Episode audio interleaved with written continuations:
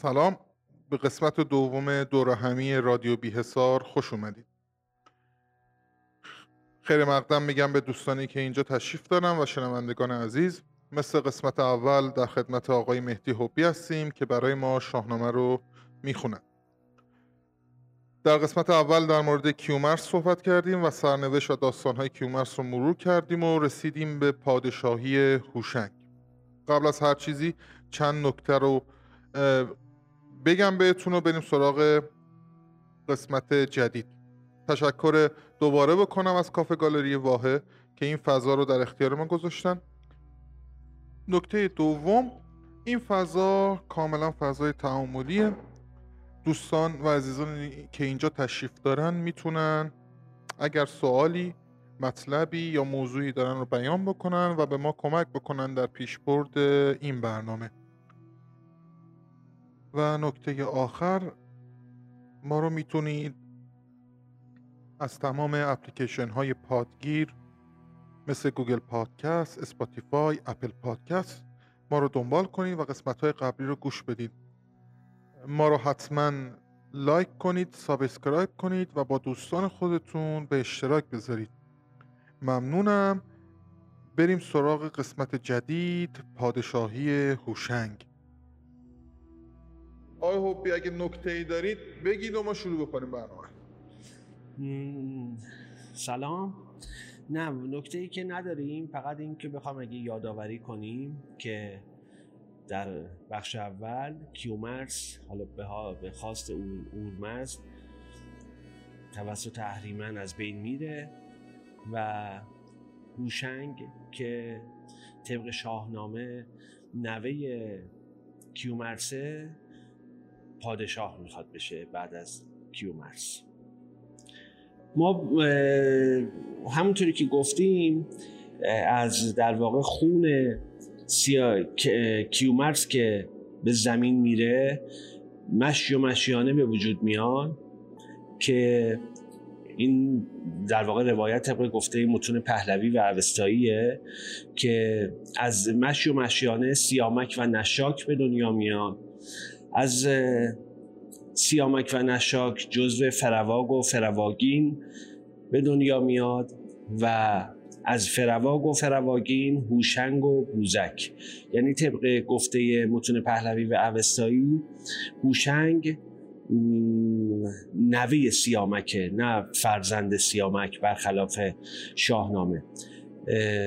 هوشنگ که در واقع در متون کهن اسم اصلیش پرزات یا پردات است، به معنی نخستین حاکم، نخستین قانونگذار، که حالا بعدها به پیشداد تغییر میکنه در زبان، بعد تبدیل به قوم میشن. قوم آره دیگه، که در واقع اون سلسله پیشدادیان بنیانگذارش رو از نام هوشنگ گرفته که نام هوشنگ ظاهرا متأخرتر از پرزات یا اون پردات است که بعدها در واقع به هوشنگ ملقب شده که اون اسم پهلویش هم هوشنگیه تلفظ می‌شده.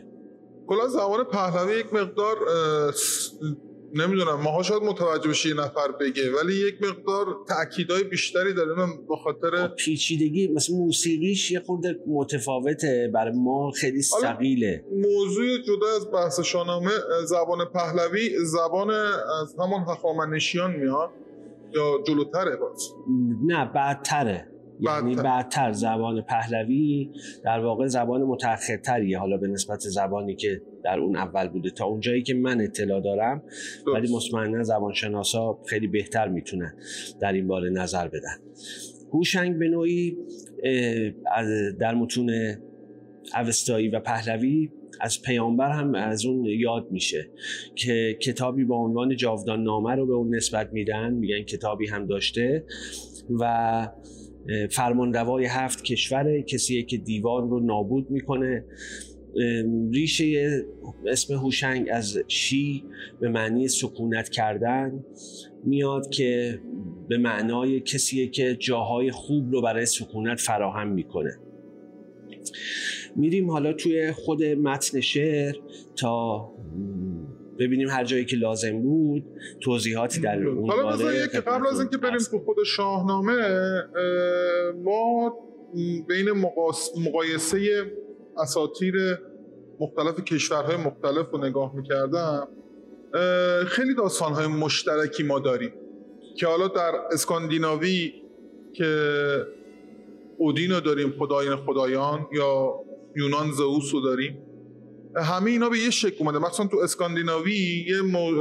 انسان اولیه یا جاینت قوله به نام یمیر، اون هم همینجوری به وجود میاد که یک اتفاق میفته، مثل بیگ بنگی به وجود میاد که انسان اولی به وجود میاد، یک گاوی میاد و به اون شیر میده و باعث میشه که اون پرورش پیدا بکنه و رشد بکنه. بعد از همون دقیقا مثل نزدیکی به ماهاست که همین مشی و مشیانه یه جوری به وجود میاد و انسان‌های بعدی به وجود میاد. قابل این چجوری انگاری همه از یک جا میان، خب منشأشون یک جایه. اینا یعنی بدون شک از همدیگه همه تاثیر گرفتن، حالا بسته به اون قدمتی که داشتن یا بسته به اون نیازهایی که اون قوم در یک منطقه زندگی میکردن. ممکنه که توی یک موضوعی اون آگاهی لازمه رو نداشتن و برای اینکه بتونن یک مفاهیم مفاهیمی رو درک کنن با اسطوره‌های دیگه که آشنا می‌شدن، در واقع مشکلاتشون رو بسیار حل می‌شد، دلایل رو پیدا می‌کردن و اونا رو می‌آوردن، حالا بسته به رسوم و فرهنگ خودشون تغییر می‌دادن. مثلا سکاها که ظاهراً این داستان هوشنگ و اینها تا حدود زیادی برگرفته از اسطوره و افسانه‌های اوناه، که اونا یه شخصی داشتن به اسم تارگیاتوس که تقریبا نقش کیومرث رو بازی میکنه و فرزند زئوسه به جای فرزند اورمزد، که سه تا پسر داره که کولا گزاییس، آرپو گزاییس و لیپو گزاییسه، که باز اون گزاییس هم یه خورده معنی خشی به معنی پادشاه در زبان فارسی باستان رو در واقع داره. این اینا هم همه انگار با هم دیگه تنیدگی داشتن و از هم منشعب شدن به نوعی. حالا سر فرصتی برنامه میذاریم در مورد شباهت‌های اساطیر کشورهای مختلف با هم دیگه صحبت میکنیم. الان بریم سراغ شاهنامه و حالا این اندازه‌ای که ما روش صحبت کردیم من این چیز فهمداری هم فکر کنم بهش اشاره شده که خب از جفت فراوت و فرواگین شانزده جفت دیگه زاده شدن که نسل ایرانیانه که از چیز هوشنگ و در واقع از سیامک و نشاک که فرواگ و فرواگین فرزندانه. پانزده تا جفت چیز بوده که از یک جفتش تازه نسل ایرانیان بوده و خب بالاخره چهارده جفت دیگه باقی میمونه که میتونه نسل دیگر رو شامل بشه. حالا یه خورده به خاطر این ویژگی همینی که مشی و مشیانه اون جفت میزاییدن، یه خورده بحث ازدواج خانوادگی در اونجا به وجود میاد که ظاهرا اون موقع خیلی خب جمعیت هم نبوده دیگه، کسی نبوده در واقع. دقیقاً اگه میخوام برگردیم تو ادیان و... ابراهیمیان همین هم. آره، یه چیزی که جالبه به نظر من اینه که در اون متون خیلی توصیه شده که مثلا اینا با همدیگه ازدواج کنن، یعنی ظاهراً موجودات دیگه‌ای هم بودن که اینا امکان ازدواج با اونها رو داشتن، مثل ازدواج با دیوها. دقیقاً ممکنه، واسه همین میگفتن که شما با هم دیگه ازدواج کنید مثلا امر پسندیده ایه. خب اگر هم میخوایم برگردیم به دقیقاً همین موضوعی گفتید، داستان کیومرث که احریمن وقتی خواب بوده و یه زن زن دیو بیدارش میکنه، میتونیم به همونجا مرجع بدیم که بوده موجودات دیگه ای هم داره. و اینا خب همین که این گونه توانایی ازدواج با اون گونه رو داشته خودش جذابه. حالا اینکه چقدر این در طی دوران، حالا اگه بخوایم تاریخی بهش نگاه کنیم، خیلی اسطوره و افسانه‌ای بهش نگاه نکنیم، چقدر آدما اون دستور رو پیروی نکردن و با گونه‌های دیگه‌ای درآمیختن. دقیقاً ممکنه که ما اصلا از اونها باشیم. دقیقاً امکانش هست. بریم سراغ شاهنامه، این که فردوسی بزرگ چی گفته و چجوری برای ما این داستان‌ها رو یه ذره ساده‌تر کرده که باورپذیرتر باشه. در فردوسی هوشنگ رو که همونجوری گفتم فرزند سیامک میدونه، نوه کیومرث که بعد از مردن کیومرث به قدرت میشینه. از اینجا داستان هوشنگ در شاهنامه فردوسی شروع میشه. جهاندار هوشنگ با رای و داد، به جای نیا تاج بر سر نهاد. بگشت از برش چرخ سالی چهل، پر از هوش مغز و پر از رای دل. چو بنشست بر جایگاه مهی، چنین گفت بر تخت شاهنشهی. که بر هفت کشور منم پادشاه، جهاندار پیروز و فرمانروا. به فرمان یزدان پیروزگر، به داد و دهش تنگ بستم کمر. وزان پس جهان یک سر آباد کرد، همه روی گیتی پر از داد کرد. نخستین یکی گوهر آمد به چنگ، به آتش ز آهن جدا کرد سنگ. سر مایه کرد آهن آبگون، که از آن سنگ خارا کشیدش برون. در اوستا روایتی وجود داره که میگن که هوشنگ در کوه البرز به واسطه قربانی کردن برای ناهید یا آناهیتا به دنبال پادشاهی مطلقه است. ما از اون اول آدمیزاد که اومده دنبال مطلقه همه چیز، متاسفانه که میگن برای به دست آوردن این صد اسب و هزار گاو و ده هزار صد هزار گوسفند قربانی کرده تا اینکه آناهیتا در واقع این لطف رو به اون بکنه و این پادشاهی هفت کشور رو به اونها بده. آناهیتا به عنوان خدا بوده, خدا بوده. یا نوعی, نوعی خدا بوده. نوع یکی از خدایان یکی از بوده, خدایان, بوده. خدایان با درجات قدرت یا خدایان برای در واقع کارهای مختلفی، مثلا موقعی که اون کشاورز احتیاج داشته که بارون بیاد باید یه خدای بارون می داشته. من یک سوالی که دارم که همشه ذهن منو مشغول میکنه داستان همینجاست. خب الان ما میگیم خدایان مختلف بوده، ولی در متون ما نمیدونم به خاطر دین اسلامی که وارد ایران شده دیگه از خدایان دیگه به غیر از اهورامزدا نامی برده نشد، یا اومدن این اساطیر خدایان رو تبدیل پهلوان کردن که از باورپذیر باشه. نه، آنچنان بهش پرداخته نشده آنچنان بهش پرداخته نشده وگرنه مثلا میترا رو داریم، ما همین آناهیتا رو داریم، بسیار داریم، ولی خب آنچنان بهش پرداخته نشده که البته بعضن اومدن به قول شما تبدیل به پهلوان‌ها یا پادشاهان یا کسان دیگری شدن. مثلا بعضی مدعیان که اصلا هوشنگ پادشاه نبوده، هوشنگ پهلوان بوده. یعنی خب یکی از دلایلی که میگن میگن اون موقع دیگه همچنان آنچنان پهلوان و پادشاه و اینا از هم جدا نبودن، یعنی همه اونها در یک فرد تجلی میکرده. آره، یک فرد تجلی میکرده. بریم ادامه شعر رو ببینیم. یکی روز شاه جهان سوی کوه، گذر کرد با چند کس همگروه. پدید آمد از دور چیزی دراز، سیه رنگ و تیر تن و تیز تاز. دو چشم از بر سر چو دو چشم خون، ز دود دهانش جهان تیره گون. نگه کرد هوشنگ با هوش و سنگ، گرفتش یکی سنگ و شد تیز چنگ. با دوستاش داشتش که هوشنگ در کوه و بیابون میرفت، یک ماری رو میبینه و سنگی رو برمیداره که اون ماره مار رو از بین ببره. به زور کیانی رهانی دست، جهانسوز مار از جهانجوی جست. برآمد به سنگ گران سنگ خرد، همان و همین سنگ بشکست گرد. فروغی پدید آمد از هر دو سنگ، دل سنگ گشت از فروغ آذرنگ. نشد مار کشته ولی کن ز راز، از این طبع سنگ آتش آمد فراز. جهاندار پیش جهان آفرین، نیایش همی کرد و خواند آفرین. که او را فروغی چنین هدیه داد، همین آتش آنگاه قبله نهاد. بگفتا فروغیست این ایزدی، پرستید باید اگر بخردی. شب آمد برافروخت آتش چو کوه، همان شاه در گرد او با گروه.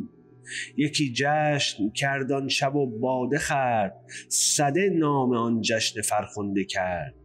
ز هوشنگ ماند این سده یادگار، بسی باد چون او دگر شهریار. کز آباد کردن جهان شاد کرد، جهانی به نیکی از او یاد کرد. هوشنگ با همونجور که گفتم با دوستانش، با گروه و اطرافیانش که تو کوه میرفت، یک ماری رو دید و اومد اون رو با سنگ بزنه.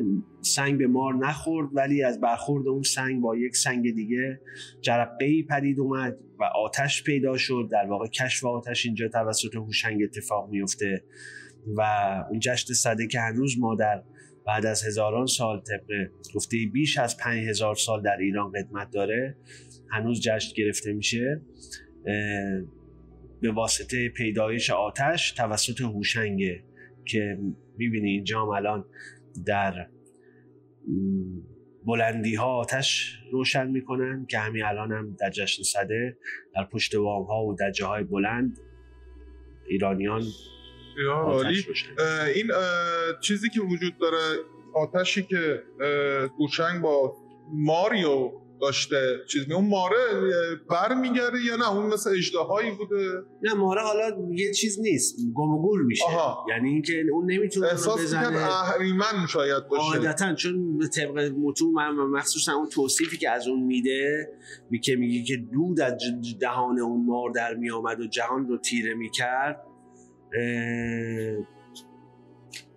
قاعدتا یه خورده با توجه به اون نماد مار که خیلی شیطانیه و یا حتی میگن که اهریمنی که به صورت مار از بهشت خارج شده و اومده وارد در واقع جهان اورمزدی شده، میتونه بسیار یعنی قابل تأمل باشه. از چه نظر؟ از این نظر که اگه فرض بگیریم که آتش کشف نمیشه توسط انسان، چقدر میتونست دوون بیاره؟ خب یعنی انگار یه جوری اهریمن اومد خواست که امکانات برای ما به وجود بیاد که ما ادامه بدیم. هی این در واقع عرصه برای اهریمن باز باشه برای ادامه دادن. و همونطوری که گفتیم این انگار یه خورده اتفاقات دومینوواره. باز حالا ما داشتیم که خود اورمزد در واقع کیومرث یا انسان رو برای این به وجود میاره که در جنگ با اهریمن به اون کمک کنه. یعنی اینکه در یک دوره نه هزار ساله، چون یک جنگ مداومه و ما باید یعنی تو این نه هزار سال باقی مونده یا حالا از موقع پیدایشمون، وظیفه اصلیمون جنگ با اهریمنه. جنگ با اهریمنه. خب الان اون نه هزار سالی که میگیم الان تو چه تایمی ازش هستیم؟ تو چه زمانی؟ نه هزار ساله چندن؟ الان در واقع سه هزار ساله آخری. حالا که آره دقیق تو کدو کجا هست؟ حالا ممکنه نشونه که اولش باشیم یا آخرش. ممکنه که آخرش باشیم. تو خیلی از دوره ها آدم هایی که زندگی میکردن، البته ما همین روزا تو کشور خودمون شرایط زندگی خیلی سختی رو داریم تجربه میکنیم. این تاثیرگذاره در نگاه ما به دنیا که یک دید آخر زمانی داشته باشیم. ولی اونجوری که میگن در دوره‌های بسیار، آدم‌های بسیاری تصور این رو داشتن که دیگه این آخر زمانه، انقدر تاریکی و پلیدی زیاد شده که حتما دیگه داریم به آخراش میرسیم. موقعا نرسیدیم. اون تاریکی و پلیدی ها هست. همین امروز هم که ما داریم زندگی میکنیم، با یک نگاه ساده به اخبار میتونیم اون پریدی ها رو ببینیم که دیگه به اون قبلی ها اضافه شده و یه خورده کار رو سخت‌تر از قبل کرده. تا حالا باید ببینیم که چه اتفاقی خواهد افتاد. خب اینجا هوشنگ تموم میشه و هوشنگ اینجا نه، هوشنگ, هوشنگ هنوز اینجا تموم نمیشه. هوشنگ اینجا بخشیه که آتش رو کشف کرده. هوشنگ کارهای بسیاری میکنه. درست. کارهای بسیاری میکنه به خاطر همون اون چیزی که گفتیم، اینا خیلی شخصیت‌های چند وجهی دارن. یعنی مثل دولا انسان‌های خداگونن که توانایی زیاد دارن. تازه باید در واقع پیشه ها رو به وجود بیارن. نمیدونم آهنگری بکنه، همه کارها رو برای اون مردم به وجود بیارن و به اونها آموزش بدن، مخصوصا توی هوشنگ و توی کیومرث و حالا بعدتر در دوره جمشید که انگار اینها اصلا وظیفهشون وظیفه آموزش و ابداع در واقع زیست بشره در اینها جمع شده و هر کدوم از این شخصیت ها که میان به قدرت میرسن باید دریچه های بسیاری رو به روی مردم باز کنن. الان مثلا هوشنگی حالا میبینیم که به کسیه که دیوها رو از بین برده و چهل سال حکومت کرده، آتش رو پیدا کرده، حالا آهنگری رو به واسطه پیدایش آتش میتونن انجام بدن، کشاورزی و یا خیلی کارهای دیگه که حالا فردوسی به در واقع مختصرا ابیاتی رو در اون حوزه آورده که میخونیم ببینیم که چه کارهای دیگری کرده. خیلی خوب، ادامه بدید.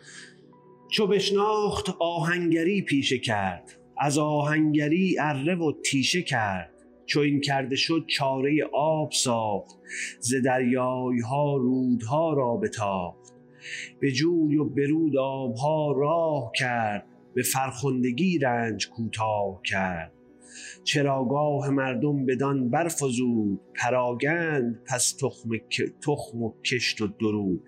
الان میبینین الان آهنگری رو به وجود میاره، رودها رو هوشنگ به وجود میاره به نوعی و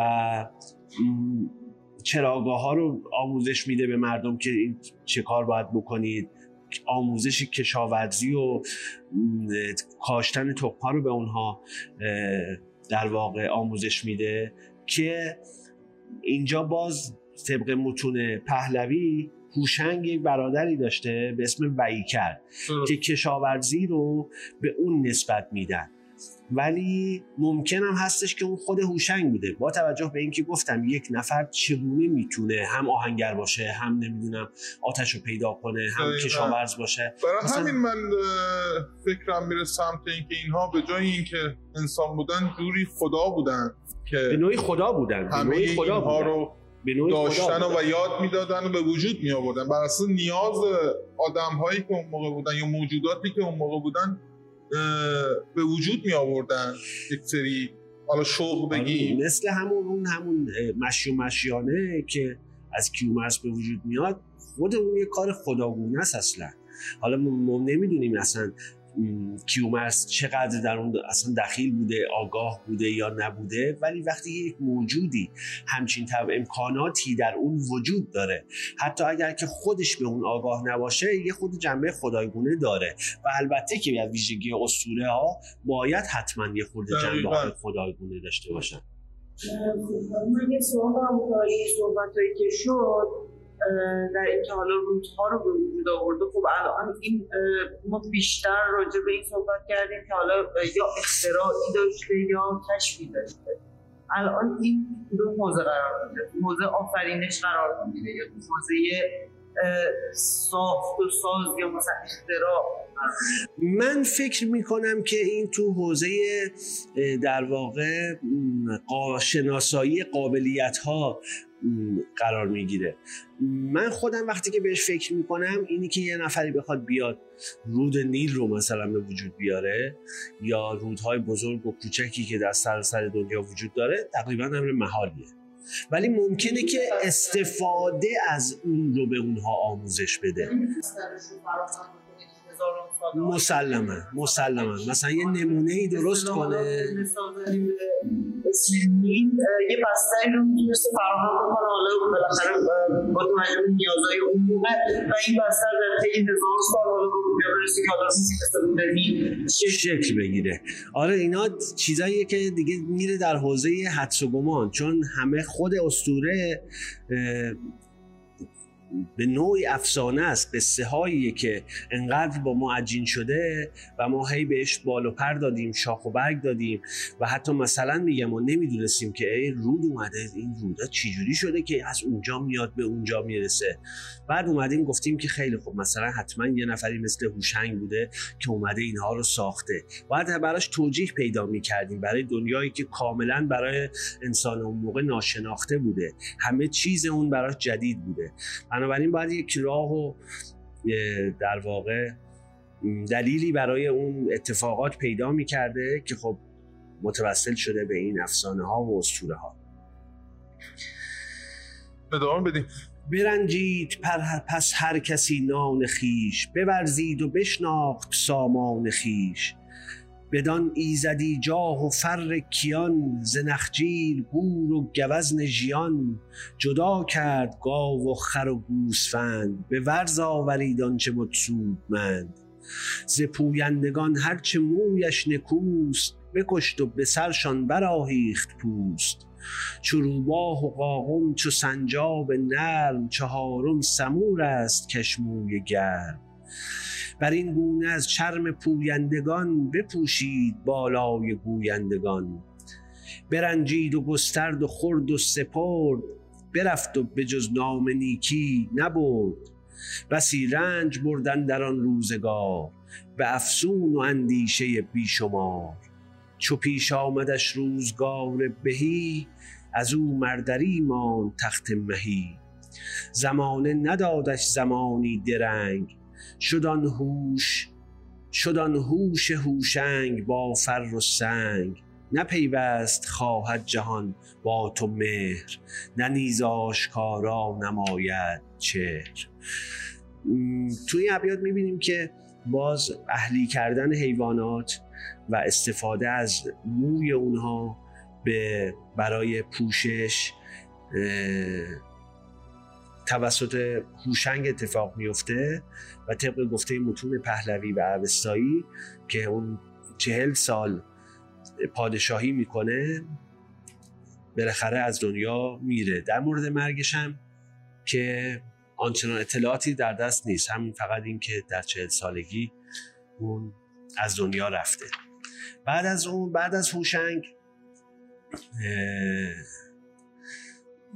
بعضی روایت ها هستش که میگن که زمین یا اون هفت کشور سیصد سال بدون پادشاه بوده، یا اگر پادشاهی هم بوده پادشاه درخوری نبوده که بشه از اون نام برد، یا برست. نامی از اون نمونده، یا تخت خالی بوده تا اینکه تهمورث میاد به پادشاهی میرسه. خب این سیصد سالی که داریم حرفشو میزنیم، یعنی شاهی که میخواست اون فر ایزدی درش وجود داشته باشه پیدا نکردن، یا هوشنگ فرزندی نداشت که جانشینش بشه طبق شاهنامه، که خب اصلا حرفی از اون سیصد سال نیست. تهمورث فرزند هوشنگه و به قدرت میرسه. آها. ولی طبق کتاب‌های پهلوی تهمورث نوه هوشنگه نوه هوشنگه و حالا باز مثل اون همون جوری که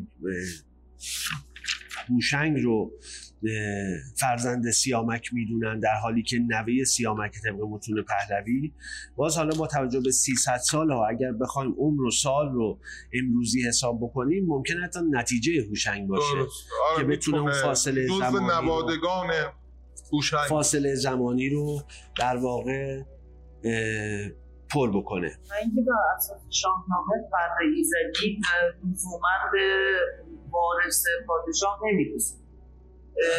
این ممکنه مثلا پسر دوم باشه، پسر آخر باشه، در واقع یه چیزی که اعطاییه، یعنی هست صرفاً فرزند پادشاه بودن اون رو نداره. همونجوری که ما میبینیم مثلا رستم در دوره‌ای، حالا در بعدها که بریم جلوتر، امکان این رو داره که به تخت پادشاهی بشینه.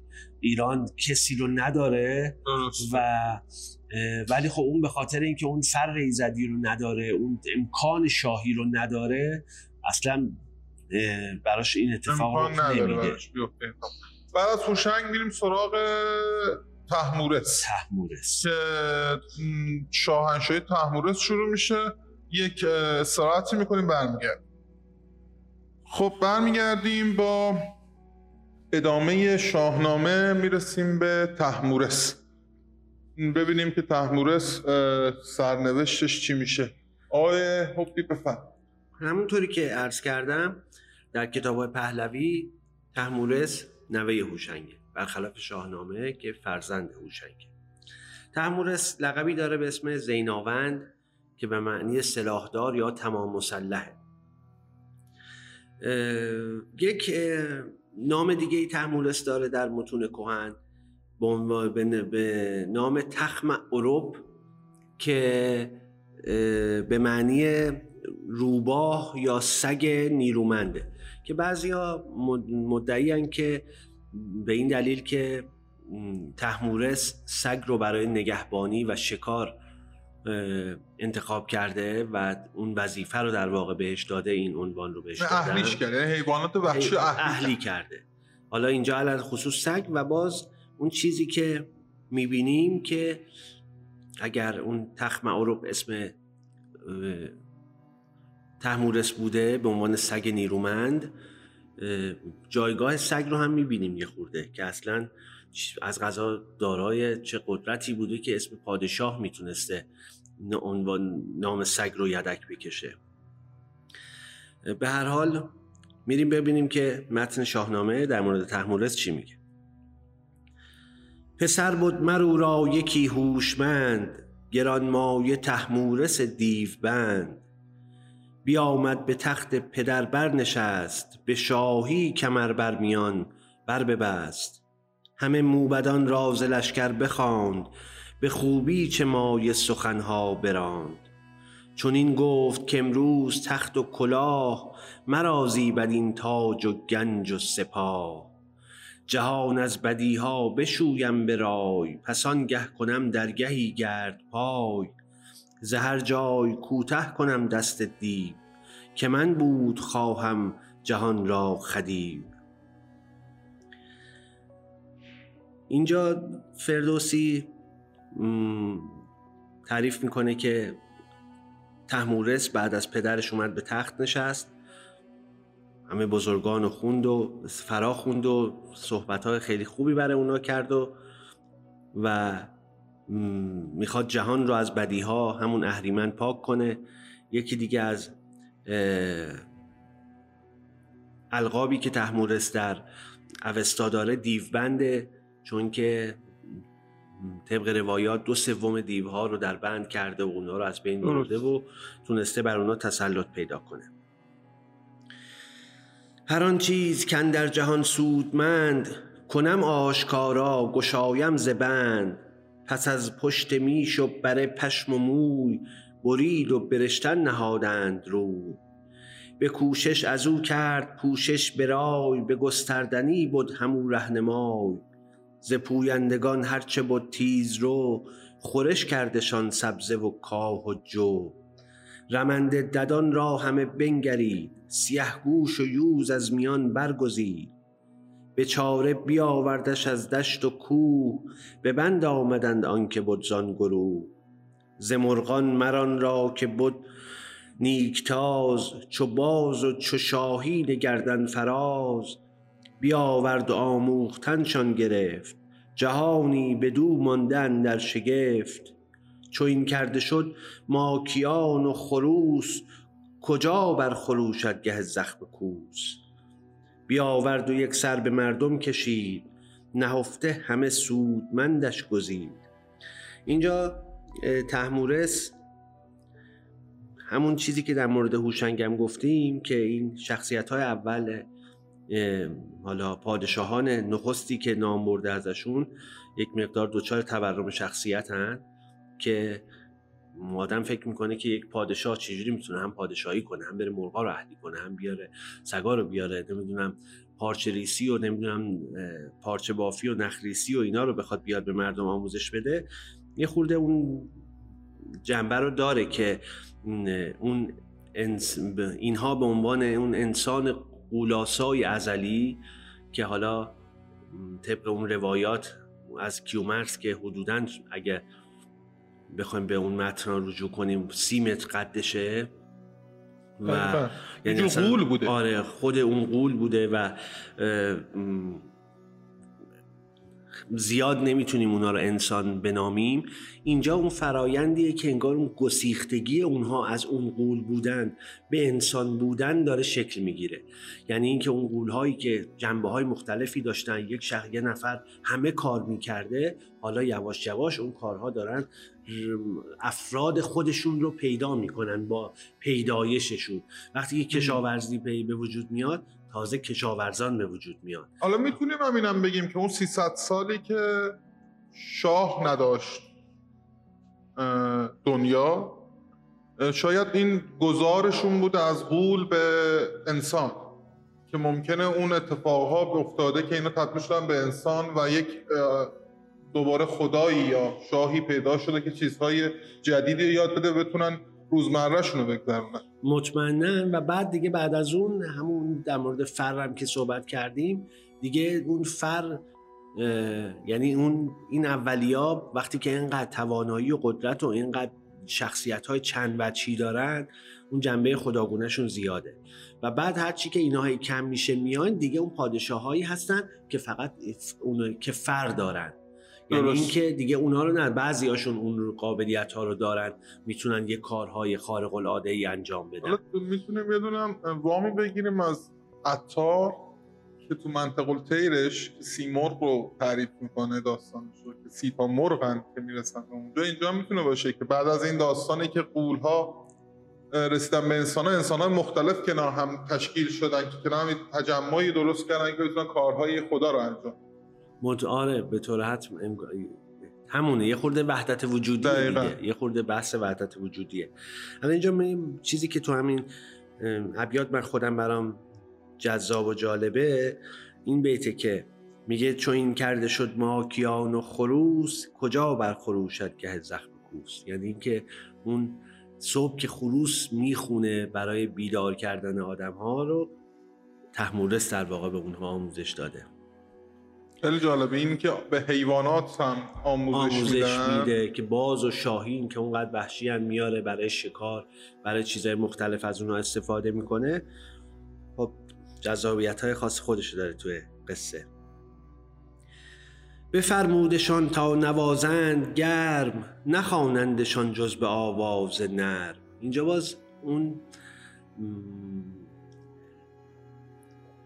احترام به حیوانات هم ما میبینیم. حالا فردوسی اینو در قرن چهار یعنی هزار سال پیش گفته که نقل کرده از اون موقع که تهمورث به اونا گفتش که اینها رو ازشون مراقبت کنید، به آواز نرم اونا رو بخونید و اینها. موقع ما همین الان در قرن بیست و یک قرن پانزده شمسی خودمون، پانزده شمسی اوایل پانزده، سگ رو میبندیم به ماشین خودمون و تو خیابون میکشیم با خودمون میبریم. چون این گفت کین را ستایش کنید، جهان آفرین را نیایش کنید. یه چیزی هم که در مورد تهمورث بد نیست گفته بشه اینه که میگن بت پرستی هم در دوره تهمورث به وجود اومده. یعنی تازه این آدما به این فکر کردن که یک چیزی رو داشته باشیم که بتونیم ببینیم و اون رو بپرستیم. یعنی خود تهمورث خود تهمورث کارو نکرد، ظاهرا در دوره اون مردم یهود کار کردن. مثل اینکه خود مردم در اون دوره خب افکار جدید به وجود می اومده، یا حالا حتی مثل همین شهرسپ که الان تو ابیات بعدی بهش اشاره میکنیم، کسایی میان که خب مسلماً انشعاباتی دارن یا روش‌هایی برای اینکه بتونن مردم اون موقع رو به سمت اغورامزدا جذب کنن، یا حالا هر به هر شکلی که بتونه اون ملموس باشه. تو بخوای بگی که اون اتفاقات عجیب غریب چی جوری افتاده، بلکه کسی نمیتونه باور کنه تا اون که اون رو لمس نکنه. یعنی خدایی که بتونه یه کاری واقعا فیزیکی برای اون انجام بده. که او از اولش بخونیم. چون این گفت کین را ستایش کنی، جهان آفرین را نیایش کنی. که او دادمان بر ددان دستگاه، ستایش مرو را که بنمود را. مرو را یکی پاک دستور بود، که رایش ز کردار بد دور بود. خنیده به هر جای شهرسپ نام، نزد جز به نیکی به هر جای گام. فردوسی میگه که یک وزیری داشت اون که اصلا در ذهنش بدی خطور نمی کرد، که اسم اون شهرسپ بوده. در متون کهن پهلوی اوستایی هیچ نامی از شهرسپ نیومده.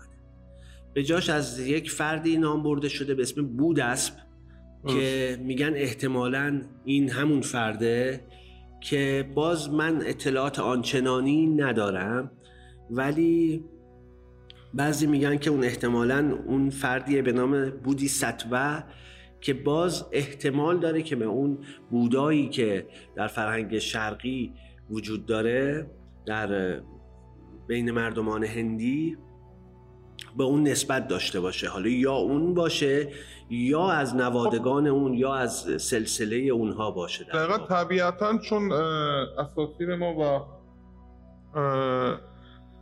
ریشه هند ایرانی داره و نگاه بکنیم در هند و ایران تا حدودی اساطیری که وجود داره از کیومرث و هوشنگ و تهمورث همینا یکیه، ولی با اسمای مختلف داستان‌ها همینن. دقیقاً میتونه اون اتفاق افتاده باشه، یعنی میشه بهش فکر کرد. حالا عده دیگه معتقدن به خاطر همون بحث تورم شخصیتی اون انسان قولاسایی که از تهمورث یا حالا هوشنگ گفتم که این اون وزیره هم در واقع وزیری وجود نداره، اون جنبه پارسایی اونه که میتونه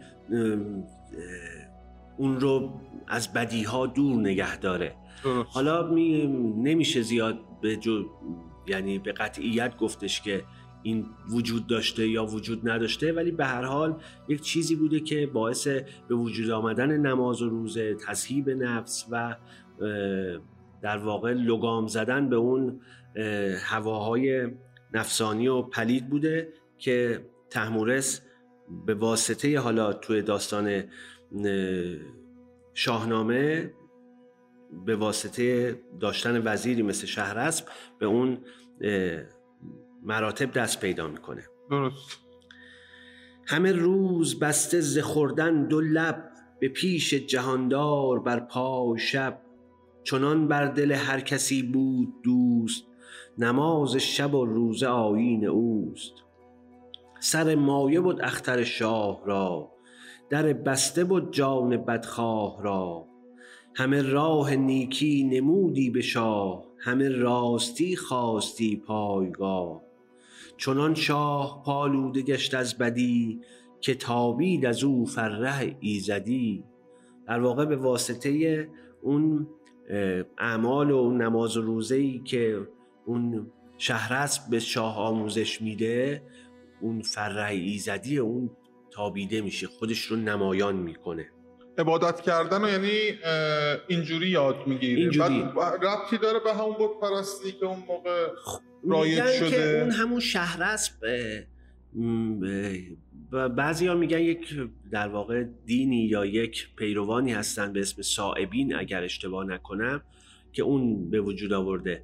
من خودم اطلاعات دقیقی ندارم که شاید حتی اون بت پرستیه و اینا به نوعی به این فرد ربط داشته باشه. همون جوری که ما میبینیم الان مثلا در دنیا اگر که این بخواد همون بودا باشه به نوعی، اون بودسپ هم که اسمشه، اسم اسمی که تو متون ازش یاد شده به بودا شبیهه، یعنی از ریشه‌ای میخوره و ما میبینیم الان مثلا در فرهنگ بودایی دست کم مجسمه بودا رو بسیار درست میکنن، حالا نه به عنوان بت ولی به عنوان یک نمادی نماد رو نیایش میکنن.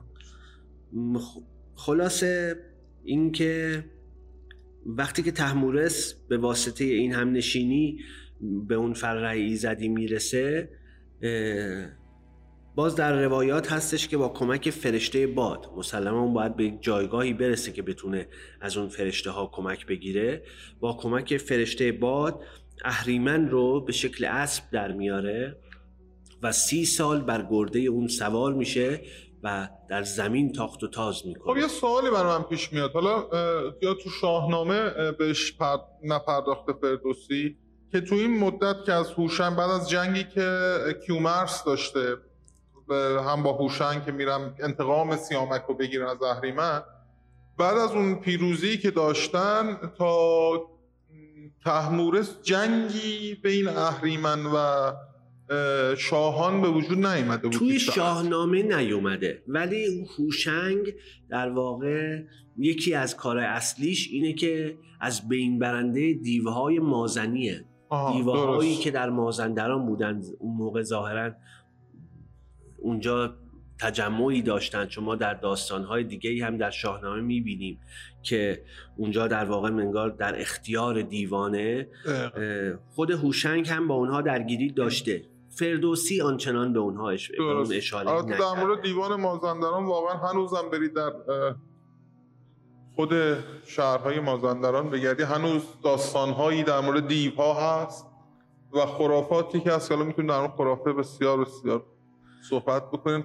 آره، یه جاهاییه که اون من خودم مرز خرافه و واقعیت رو نمیتونم تشخیص بدم. دقیقاً این داستان‌ها میتونم این قصه هایی که وجود داره در جای جای حالا ایران، ولی خب بحث دیوهای مازندرانه اونجا واقعا احساس میکنیم قصه هایی که تعریف میکنن و تا...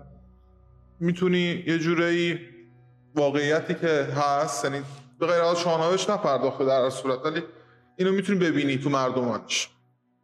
آره جالبه و خب خیلی هم خوبه که اونا بشه، یعنی امکانی به وجود بیاد که جمع‌آوری بشه، چون مثلا ممکنه که یه نسل دیگه دو نسل دیگه ما بگیم نگاه کن یارو داره چه قصه های بیخودی تعریف میکنه. دقیقاً همه این داستان‌ها جمع همونجوری که بسیاری رفته، خیلی از داستان‌های که در واقع عامیانه‌ای که ما داشتیم، مثلا یه نمونه که میشه بهش مثلا نام برد ازش قصه های مشتیگلین خانومه، یه سری قصه های عامیانه ما خارجی‌ها اومدن جمع کردن کتاب کردن دادن دست ما، باز خدا خیرشون بده ما اون رو داریم، وگرنه که مثل واقعیتش قصه های ما همه تو نسل جدید حالا نگاه بکنیم بی معنی میشد یا از بین میره. حالا بگذریم از شاهنامه دور شدیم، بریم سراغ تهمورث. این رو میگفتم که احریمن رو به شکل اسب در آورد با کمک فرشته باد، سی سال بر اون سوار شد و در واقع در سی سال دوران پادشاهی خودش رو بر پشت اون اسب شاید زمین رو در نوردید. یک چیز دیگه ای که به تهمورث نسبت میدن، باز اینجا آدم رابطش رو با فرشته باد میبینه، میگن که طوفان هم در زمان تهمورث به وجود اومد، یعنی تهمورثه که طوفان رو به وجود میاره. حالا ممکنه که در اون جنگی که بوده باد بهش کمک کرده، طوفان اومده دیوها رو برده، حالا به هر شکلی ما نمیدونیم، ولی اگر بخوایم من خودم بهش فکر کنم که این چگونه میشه که یک نفر سی سال اهریمن رو لگام بزنه و سوارش بشه، این که اون باز بچه پارساییه این فرد میتونه باشه، مثلا اسبی وجود نداره، این که اون سی سال تونسته بدون پلیدی و بدون زشتی، یعنی اون نفس خودش رو دور نگه داره برای اینکه بتونه نیکی انجام بده، همون هیچ فرق آنچنانی نداره.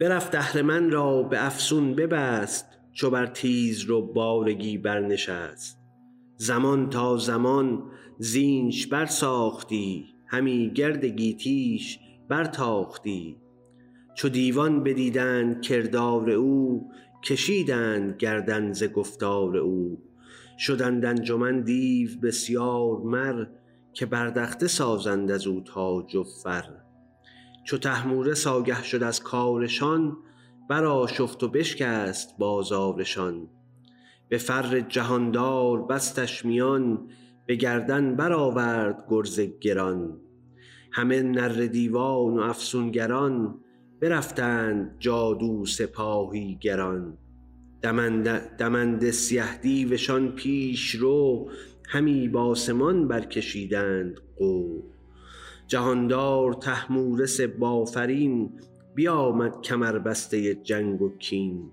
یکایک بیاراست با دیو جنگ، نبود جنگشان را فراوان درنگ. در واقع دیوا که اومدن دیدن این اون اهریمن رو، این بلا رو سرش آورده و سی سال داره از اون کار میکشه و اون رو به مورد آزار و اذیت قرار میده، تصمیم گرفتن بیان باهاش جنگ کنن و تهمورث هم که به جنگ اونا میره. یک موضوع یعنی دیوها یک جوری پلید بودن تو دیو. آره دیگه نماینده پلیدی ان دیگه. پلیدی ولی خب احریمن یعنی میتونه خداشون باشه. میتونه خداشون باشه در واقع. مثل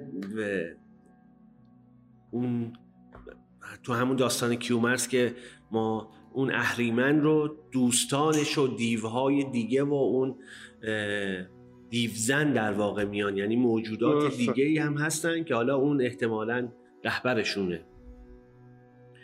از ایشان دو بهره به افسون ببست، دگرشان به گرز گران کرد پست. کشیدندشان خار و بست، کشیدندشان خسته و بسته خار. به جان خواستند آن زمان زینهار، که ما را مکش تا یکی نوهنر. بیاموزی از ما که تاید به بر. خلاصه دو سوم از اونا رو که به افسون و هیله زندانی میکنه زندانی, زندانی میکنه, میکنه. آها.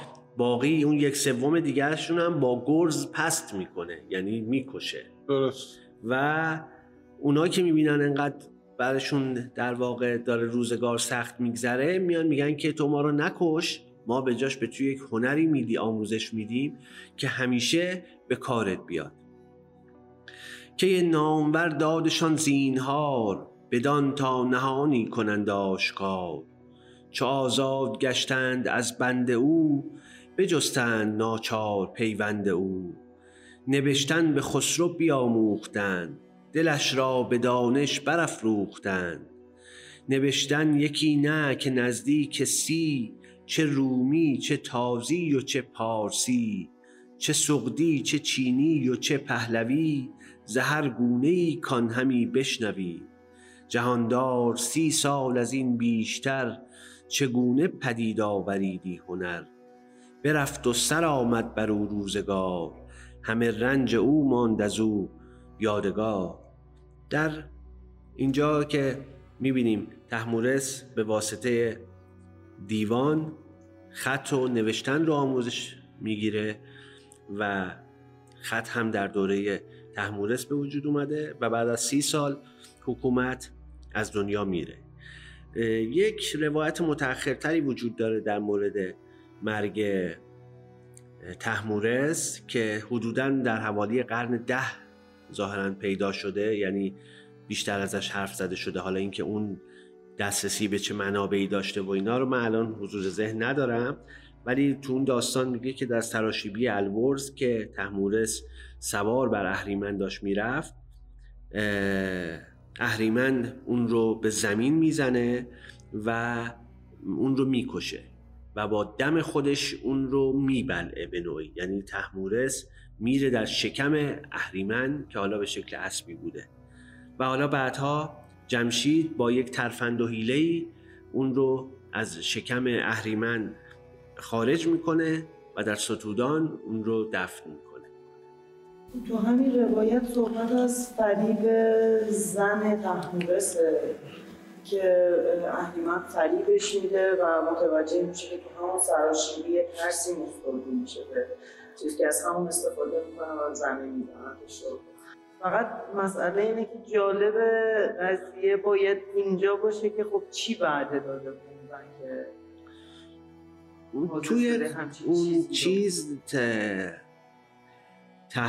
توی داستان کیومرث که گفتیم یه خود اون جایگاه زن در واقع ما در متون دیگه هم میبینیم، مثلا در ادیان دیگه میبینیم که آدم و حوا در بهشت حوا آدم رو گول میزنه. دقیقاً. خب یا اهریمن به واسطه اینکه یه دیو زنی اون رو بیدار کرده و اون دیو اهریمن پیشانی اون زن رو پوشیده، اون زن دیگه ناپاکه. یه اون چیزیه که در ذات اون زن وجود داره، یعنی یه خورده انگار محض رضای خدا اون کار انجام میده، یعنی انگار اصلا در خدمت اهریمنه، حتما نباید چیزی به اون داده بشه. من توی یه متنی خوندم که دو چیز بهش در واقع وعده داده بوده و بهش عمل کرد. یکی حالا دقیقا نمیدونم چی تلفظ میشه ولی معنیش میشه توانایی تغییر فیزیولوژی بدن و کرمه ابریشم. حالا من نمیدونم چقدر صحت داره، چقدر صحنویت داره، این قضیه نمیدونم، ولی خوبی هم چیزی رو شنیدم. ولی یعنی چی؟ یعنی اینکه کرمه ابریشم رو به اون داده؟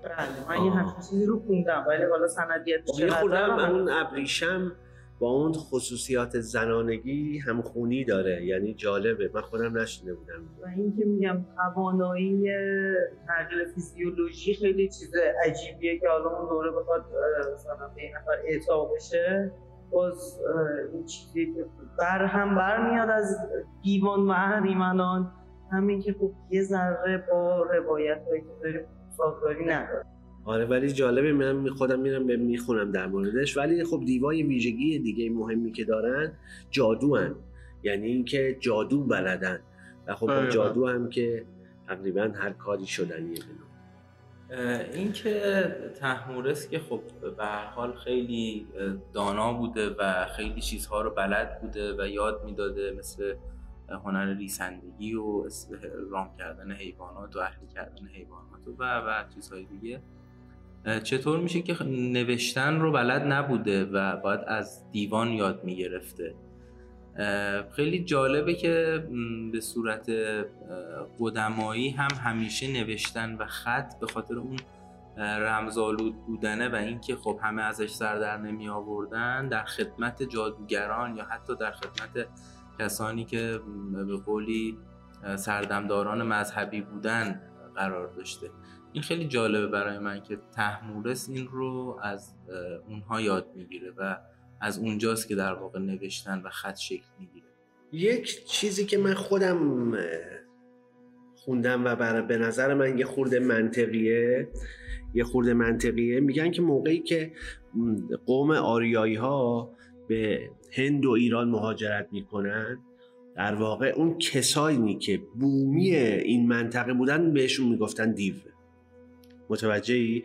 یعنی اینکه اونا اومدن با مهاجرت کردن، اومدن به حالا فلات ایران و دیدن که یه آدمای عجیب غریبی هستن که یه چیزایی هم می‌نویسن، با اونها جنگیدن، اونها رو شکست دادن و می‌خواستن اونها رو از بین ببرن که اونها گفتن ما رو نکش، ما این رو به تو یاد میدیم.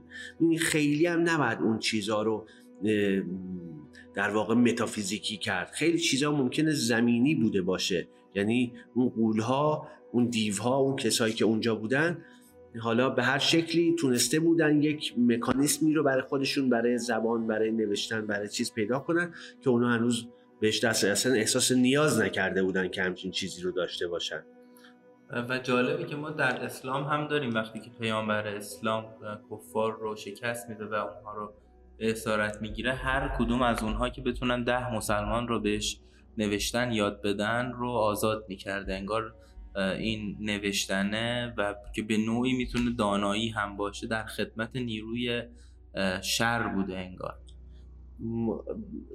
حالا در نیروی شر بوده، ولی ما میبینیم در متون چیز که اصلا اهریمن نادانی مطلقه. اهریمن نادانی مطلقه، یعنی اصلا هیچ چیزی رو نمیدونه، واسه همین میگن داره چیزه پس آگاهیه، یعنی که یه چیز باید اتفاق بیفته بعداً اون بفهمه.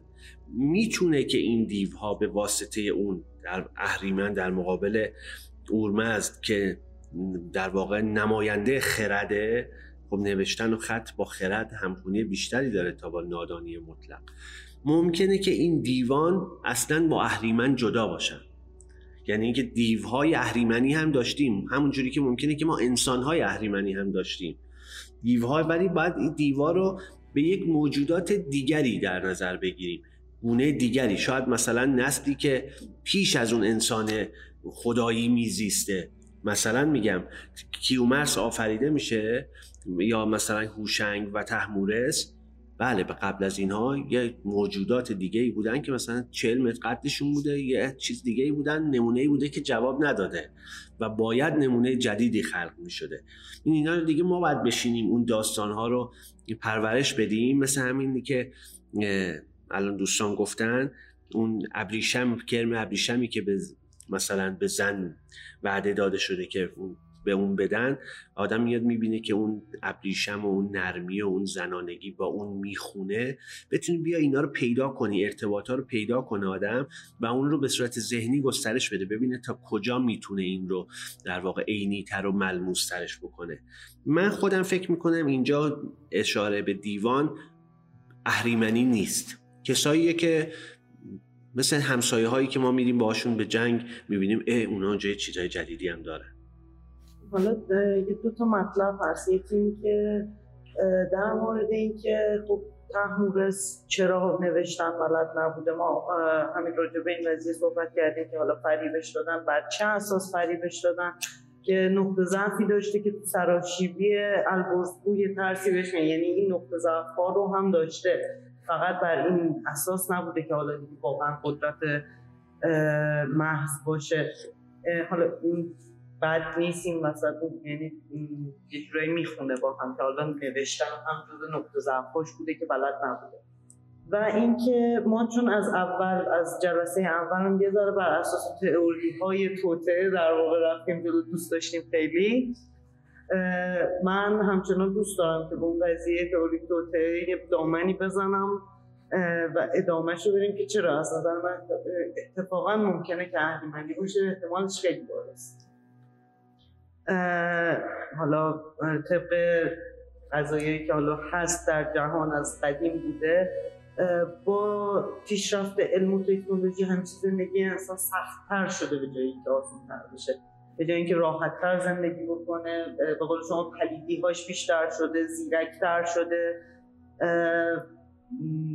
شاید حتی مثلا دسیسه‌های خیلی وحشتناک‌تری هم چیده و این میتونه استارت، آره و این میتونه استارت این قضیه باشه برای اینکه خب شروع بشه همه این قضایا، اون زیرکیه، اون دانشه، اون پیشرفت علمه، برای اینکه شاید ما الان به اینجایی که من خودم من خودم معتقدم که ما الان داریم بر اساس تعالیم اهریمن زندگی میکنیم کاملا. خیلی هم مثالم مثال ساده ایه. من الان که در حدود چهل سالمه به زندگی خودم نگاه میکنم، بیست سال پیش پلیدی کمتر بود، اعتمادها به هم دیگه بیشتر بود، نمیدونم خیلی اتفاقا، خیلی چیزای ساده ای ها، میگم اینا چیزایی که من زندگی کردم. من یادمه مثلا در دوازده سالم بود، اون موقع آنچنان مثل الان ظروف یک بار مصرف و نمیدونم اینا برای پذیرایی مهمونی های بزرگ وجود نداشت و اون اگر که یک همسایه‌ای یک مهمونی داشت، یک مراسمی داشت، یک چیزی داشت، میومد در دور و بر همسایه ها در میزد، میگفتش که ما مثلا امشب هیئت میخواد دم خونمون بیاد زنجیر بزنه، میخوایم بهشون شربت بدیم، لیوان کم داریم، این که مثلا شما به ما لیوان دارید بدید. ده تا از این همسایه، پنج تا از اون، بیست تا از اون میگرفتن و کار را مینداختن، در حالی که الان اگه اون کار بکنی اون کار زشته، در حالی که اون موقع اون پیوند ما رو به هم نشون میداد، اون مفهوم اون همسایه‌ای که کارهای... میتونه به هم کمک بکنه. الان دیگه اصلا همسایه رو ما نمیشناسیم، بشناسیم هم بده، بشناسیم هم بده. ما اگه بریم که... اون بگیم یعنی این که ما فقیر و بیپولیم. دنبال همینه که نزدیکی‌ها رو کم بکنه، آدم‌ها از هم دیگه دور بشن و خب تکنولوژی هم که الان گفتن کاملا از این کمک کرده. دقیقاً. حالا تهمورث تمام شد در شاهنامه، تمام شد. خب اگر دوستان نکته‌ای دارن بگن که ما این برنامه رو بتونیم ببندیم، ان شاءالله چهارشنبه دوباره دور هم جمع میشیم که بتونیم در مورد جمشید حرف بزنیم. اگه نکته‌ای دارید بگید و که بریم سراغ جمع‌بندی کلی. نه فقط من پیشنهادم اینه که دوستان اونایی که علاقه‌مندن تو این حوزه اگه فرصت میکنن تا جلسه آینده جمشید رو بخونن، شاید یک نکاتی هم اونها در بیارن که بیایم اینجا بالاخره هرچی داریم با هم دیگه توی کاسه بریزیم ببینیم که دقیقاً. چون ما اول برنامه هم گفتیم این برنامه کاملا تعاملیه، دوستان اگر چیزی دارن، نکته‌ای دارن یا مطلبی دارن که ماها نمیدونیم، مثل همین الان این اتفاق افتاد، بگن که ما هم بدونیم و بهتر بتونیم شاهنامه رو بخونیم و درکش بکنیم. اگر نکته‌ای، حرفی، حدیثی ندارید بریم که برای جمع‌بندی. شما اگه آقای جمع‌بندی شما ندارید؟ نه دیگه هر چیزی که لازم بود رو گفتیم. ان شاءالله هفته دیگه میریم سراغ جمشید که به نظر من از قسمت‌های جذاب شاهنامه است. بسیار عالی. نکته آخرم بگم که حتما ما رو تو اپلیکیشن‌های پادگیر دنبال بکنید، لایک کنید، سابسکرایب کنید و با دوستان خودتون به اشتراک بذارید. تا برنامه بعدی، خدا نگهدار.